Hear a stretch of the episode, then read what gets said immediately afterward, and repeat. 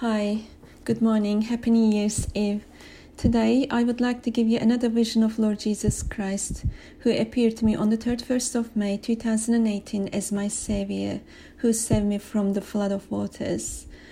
I have dreamt I was walking in an open area, hearing water sound in the background.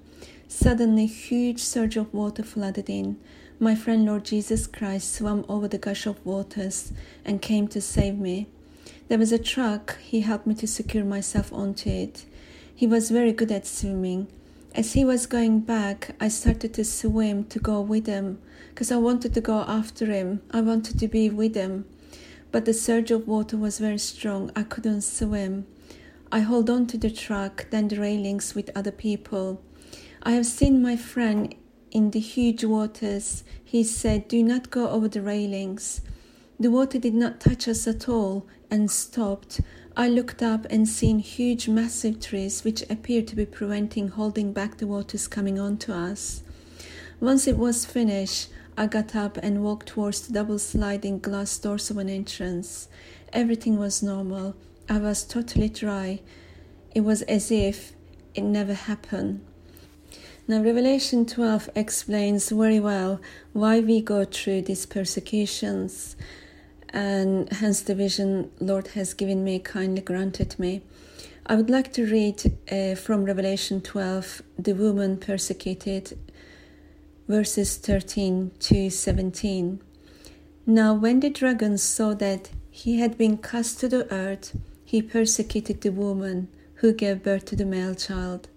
But the woman was given two wings of a great eagle, that she might fly into the wilderness to her place where she is nourished for a time and times and a half a time from the presence of the serpent. So the serpent spewed water out of his mouth like a flood after the woman, that he might cause her to be carried away by the flood. But the earth helped the woman, and the earth opened its mouth and swallowed up the flood which the dragon had spewed out of his mouth. And the dragon was enraged with the woman and he went to make war with the rest of her offspring, who kept the commandments of God and have the testimony of Jesus Christ. Hallelujah! Hallelujah! I hope it's all very clear to you all. Because we keep the commandments of God and have the testimony of Jesus Christ in us, with us, through us, on our tongues, in our hearts that's why we get persecuted. That's why we find ourselves in this flood of waters. However, have no worries. As King David said in Psalm 124, the Lord, the defense of his people, which I would like to read to you. If it had not been the Lord who was on our side, let Israel now say, if it had not been the Lord who was on our side, when men rose up against us, then they would have swallowed us alive when their wrath was kindled against us. Then the waters would have overwhelmed us, the stream would have gone over our soul, then the swollen waters would have gone over our soul. Blessed be the Lord, who has not given us as prey to their teeth. Our soul has escaped as a bird from the snare of the fowlers. The snare is broken, and we have escaped.